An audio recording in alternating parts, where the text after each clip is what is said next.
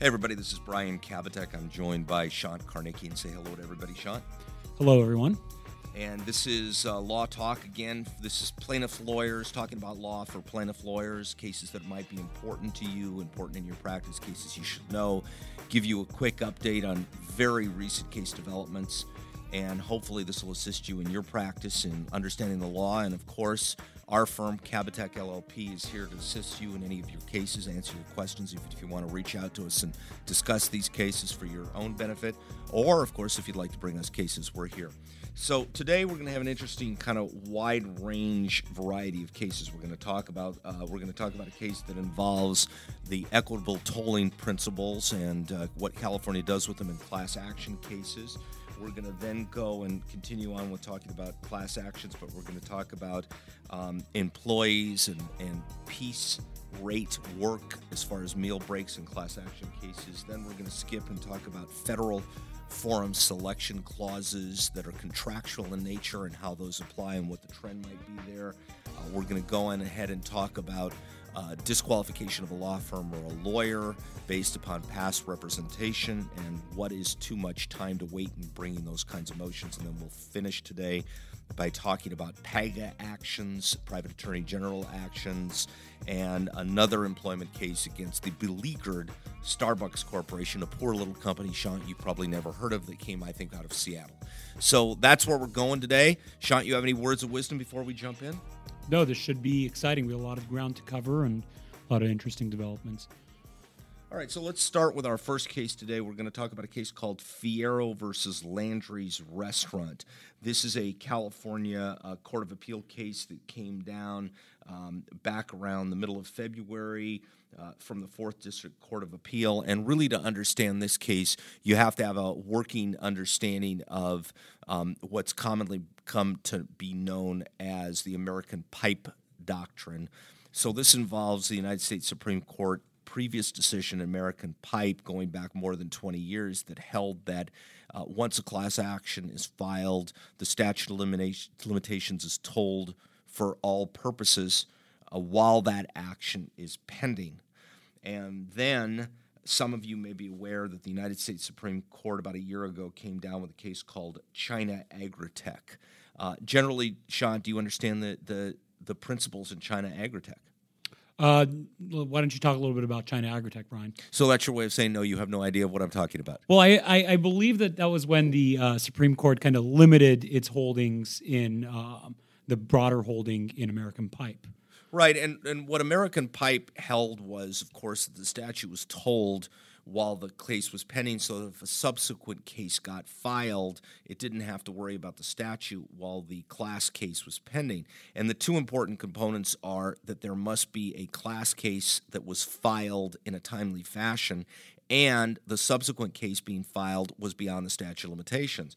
And so when China Agritech came down, the, the United States Supreme Court said that principle of tolling still applies for individual claims but for subsequent class action cases, it doesn't apply. So you can't rely on um, the principles of American Pipe or equitable tolling principles. And what happened in this Fierro case brought in California is um, the question was raised whether or not the principles in um, uh, China Agritech would apply in California. And um, I believe one of the reasons that the Supreme Court gave in China Agritech, which is kind of adopted here by the Court of Appeal in California, is that if you keep allowing for this to happen, you'll have class certification denied, and then a new class rep or a new named plaintiff can pop up and file an action. So they wanted to kind of limit that to prevent uh, an even longer statute period for class representatives to bring class actions.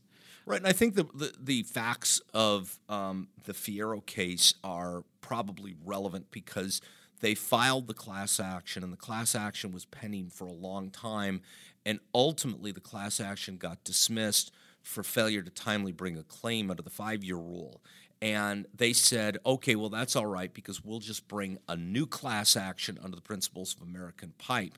And here, the California Supreme Court transferred it back to the Fourth District Court of Appeal to consider whether or not the United States Supreme Court's ruling in China Agritech would apply. And spoiler alert, it, it does apply.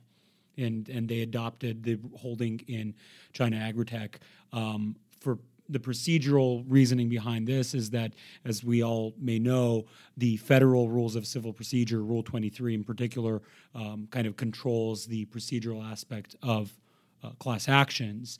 And therefore, I guess the Court of Appeal didn't see a reason to deviate from kind of those governing principles. And spoiler alert to your spoiler alert, it's certainly possible that the California Supreme Court could disagree. And under California law, they could hold that the principles of American Pipe still fully apply in California. So we'll see what happens. I mean, it'll be interesting to, to watch and see if they uh, grant review or they um, deny review in this case. And if they deny review, that's a pretty pretty strong indication of what's to come. I, I think what's interesting here, and it's important for us to all understand, is the five year rule really means five years, and that the courts are looking at this as we're not going to let litigation continue on. And what what Sean was that case? That came down recently from the Second District Court of Appeal um, that applies to um, the five year the five year rule. I believe it was a case against a big production company or a movie studio, um, where the court ultimately said that it would it wouldn't toll the five year rule. American Pipe wouldn't toll um, that you would still need to bring your individual action to trial within the five years. No, actually, uh, it's a case called, I believe, Warner Brothers. And in the Warner Brothers case, um, there's calculation of how the five years work. And the court had a pretty strict interpretation of how the five years was calculated. So the only reason I bring it up is you can be careful in your practice about the five year rule because you lose that five year rule, you lose your case, and then you better put your malpractice carrier on notice. Again, I think it's a it's a it's a good reminder that uh, these limitations, whether it be you know statute limitations, any hard deadlines, always err on the side of assuming it's the shortest length of time. Don't rely on hoping that well five years might have been tolled. As we see, there's a general trend now to interpreting it a lot more stricter than it used to be. So, Sean, let's use this as an opportunity to move on to another class action case, this time Jimenez Sanchez versus Dark Horse Express. Tell us about it. That's right. The, so, the defendant in this case uh, is a trucking company called Dark Horse Express. Uh, but the class of plaintiffs here, the putative class that they were trying to seek class certification for, was a group of people that work in the dairy industry, whether they actually drive the trucks or do work on the trucks or load up the trucks. So you kind of have a little bit of individualization right there already. So plaintiffs sought class certification, and it was ultimately denied um, because the trial court held that there were a number of individualized issues and not enough commonality. As we know, there's certain requirements that need to be met, like numerosity, commonality, adequacy. Um, and the trial court found that common the, the common questions of law and common questions of fact had not been met here. I'm sort of thinking milk and cookies right now as we're talking about this case. Uh, but it's interesting because it's a very specific industry and it's a very specific way that business is done under um, piece rate work. Right. And piece rate work is where an employee or someone working for a company gets paid a certain price based on a contract for the work that they do, not on an hourly basis, not on the amount of time they spend, but on the task done. Like every loading of a truck gets compensated at $100, for example. And that is how the class in this case got paid.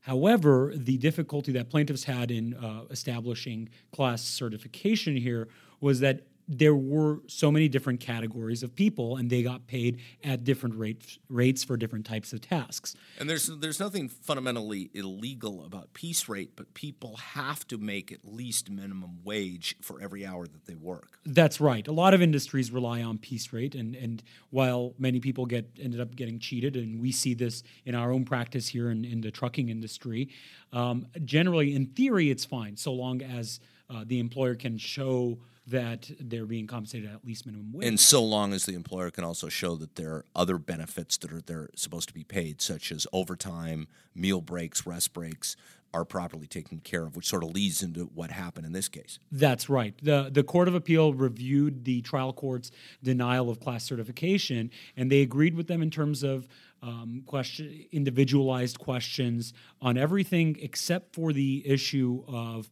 uh, compensation for meal and rest breaks. Even if you're paying at a piece rate, you have to separately evaluate and separately compensate or provide the breaks or compensate your employees for the breaks. And over here, that was the one question that that seemed to be a common question of fact, a common question of law here amongst all the class members, regardless of the position they had. And uh, as a side note, though, there is a big distinction between rest breaks and meal breaks under California law. Meal breaks are unpaid time off to eat your lunch. And there's certain rules and requirements about how often you're supposed to have that.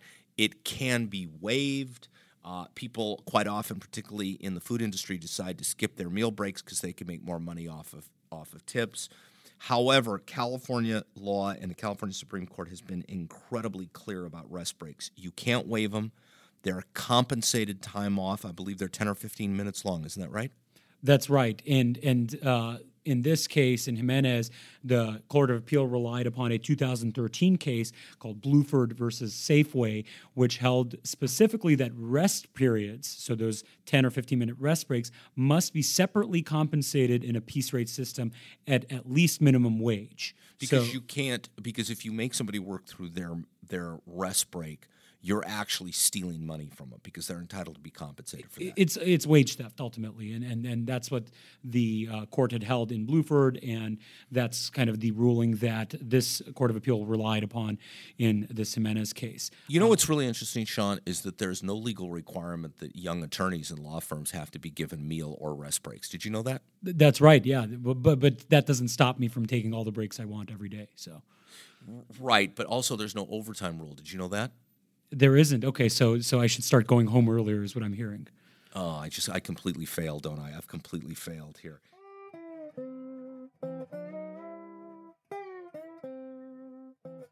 All right, well, let's move on to our next case, which is Korman versus Princess Cruise Lines. And the reason I wanted to talk about this case was um, not so much that it, it the narrow issue in this case is something that's going to pop up in people's practices right now. Um, however, it may be a trend. There may be a trend here that we need to look out for and see. So, just very quickly, the facts in Korman versus Princess Cruise Lines, which you should probably can take from the title, is some passenger on a cruise ship is suing the cruise line for some unhappy experience, personal injury, something like that, that may have occurred while on the ship. And in this case, the passenger, as all passengers who have ever taken a cruise at any time in their life have, is they get a ticket which becomes part of their contract. And that contract has, in this case, a forum selection clause which selects federal court over state court. And the argument that Korman made in this case was it doesn't really matter that it says that, I can still pursue my action in state court. And what what did the court hold? Okay, Sean doesn't know. So what the court held in this case was that the forum selection clause with a federal court selection is enforceable under California law. And the reason I bring this up is because I see another dangerous trend here. And the trend that I see is that putting into contracts right now arbitration clauses, class action waivers, they have become de rigueur. That's French, Shant. That's French. Very fancy. Very, Very fancy. fancy. Can you translate that for us? Not really. But it means it happens all the time. And in this case, I'm concerned that these kinds of cases come down about forum selection clauses. Defendants are going to start putting into contracts, um, whether there's arbitration or not, in non arbitration settings, you have to sue us in federal court, which, of course, is where every defendant wants to be every day and the enforceability of these kinds of agreements could foreshadow a dangerous trend. And we do see this trend already occurring when it comes to arbitration clauses and um, class action waivers in especially in employment agreements. So this might be the next in their arsenal here. Uh, but by the way, de rigueur means required by etiquette or current fashion. Thank you. That's very helpful. If nobody else got anything out of today's uh, for uh, podcast, it's the actual interpretation of de rigueur. So uh, let's go on to the next case, which is Antelope Valley groundwater cases. Um, and the background of these cases is rather irrelevant, but have to do with, as you probably can guess, what, Sean? Groundwater Where? in the Antelope Valley. Do you know where the Antelope Valley is? I, I don't know, but I suspect there isn't many antelopes there.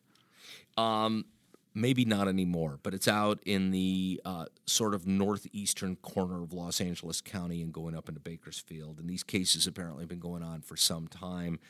And the reason I wanted to discuss this case today was there is a um, what I would say is a long term trend that I would put best as if you can't win on the law, win on the facts. If you can't win on the facts, win on the law. And if you can't win on either, go after the lawyers. So, um, disqualification motions, which are typically filed because of some conflict of interest.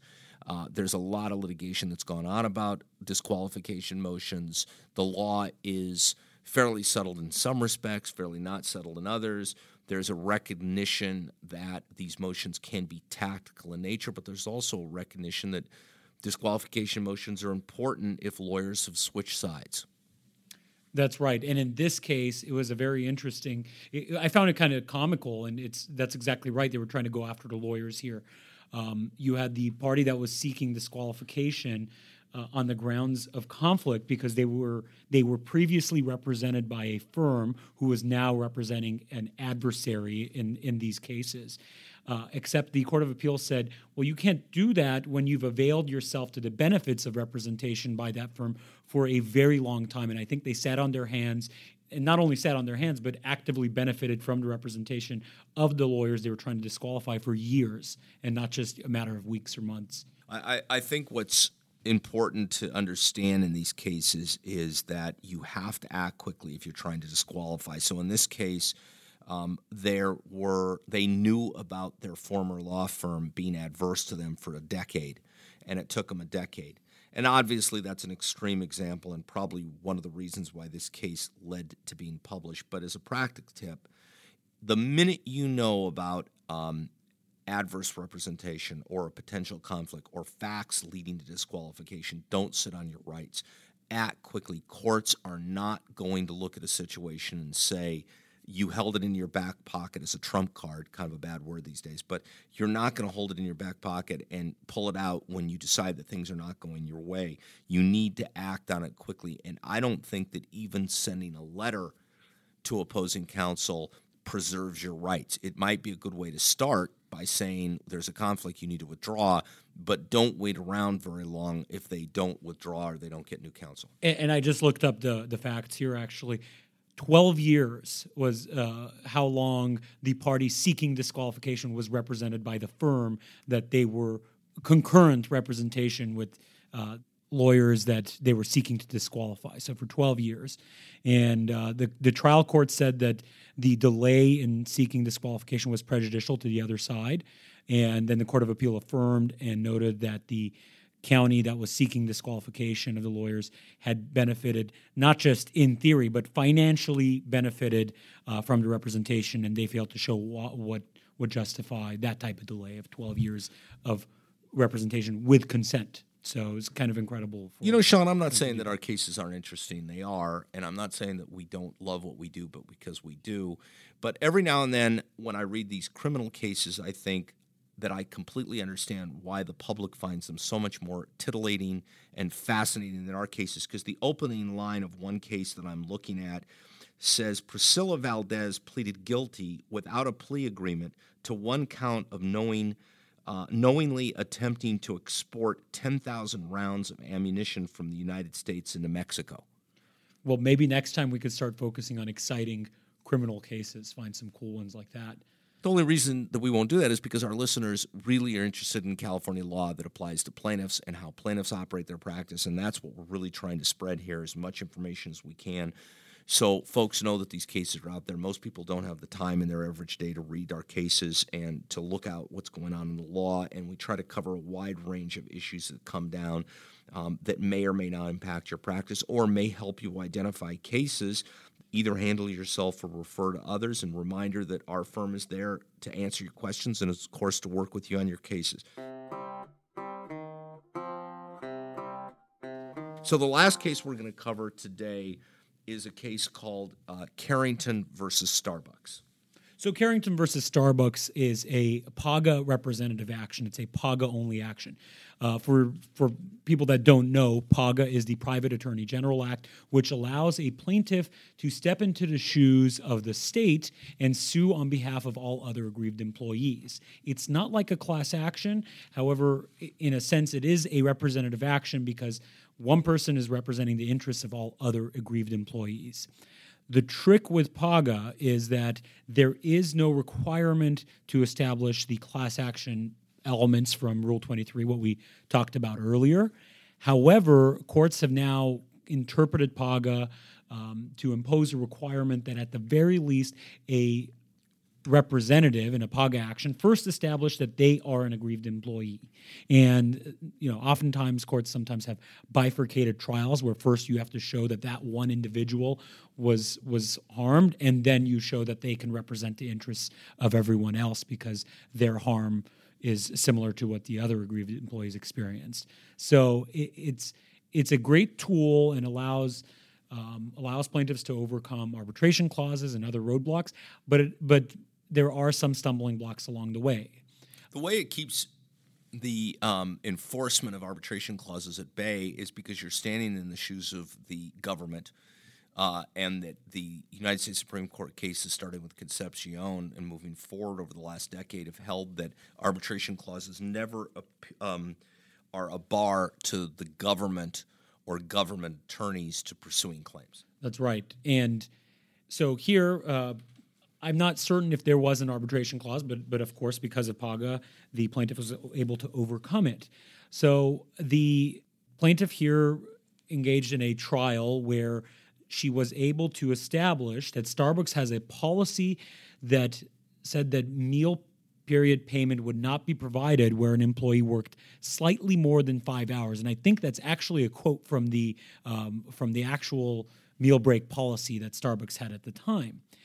And defendants argued that plaintiff can't. so, so the law is that if you work five hours, you get a meal break, right? That's right.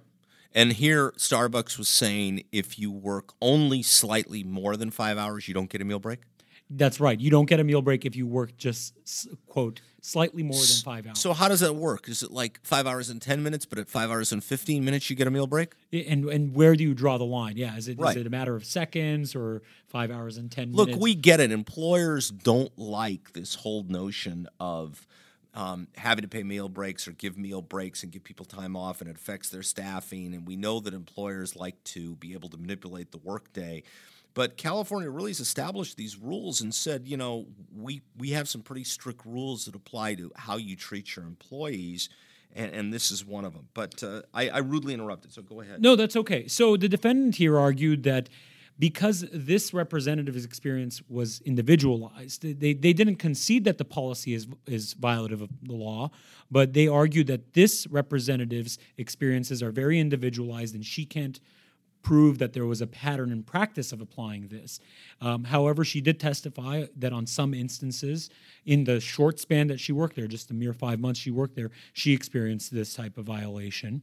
And the court found that that was enough. And then the defendants argued that they should uh, they should have been allowed at the trial court level to put on evidence of every other alleged violation that appears based on their time records. And we've actually seen this in some of our cases ourselves, where we say, hey, the records here show that there's 30,000 violations. And defendant's response in a PAGA case is, well, we should get to have the opportunity to rebut every one of those 30,000 instances of violations.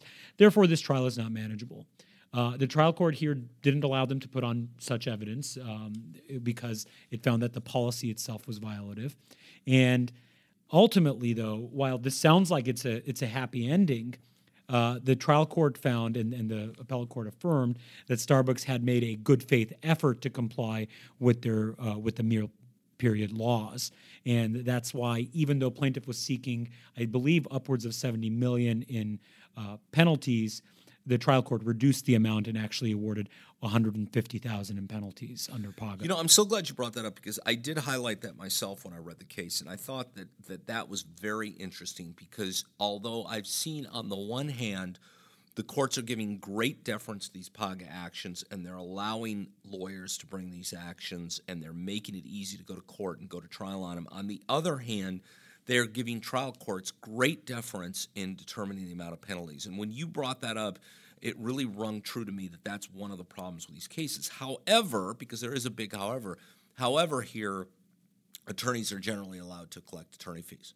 So even though there may have been a small or a relatively small amount of penalties in the case, and I think what they decided was $5 per violation, um, the lawyer. Instead of $50. Um, and, that, and that's the range that the statute allows for. Yeah, and and it's perf- it's perfectly acceptable according to this court at least for um, the ju- the trial judge to make a determination. I should point out that this case uh, came out of the Fourth District Court of Appeal, which um, has a spotty record. Sometimes can be very progressive and sometimes be very conservative.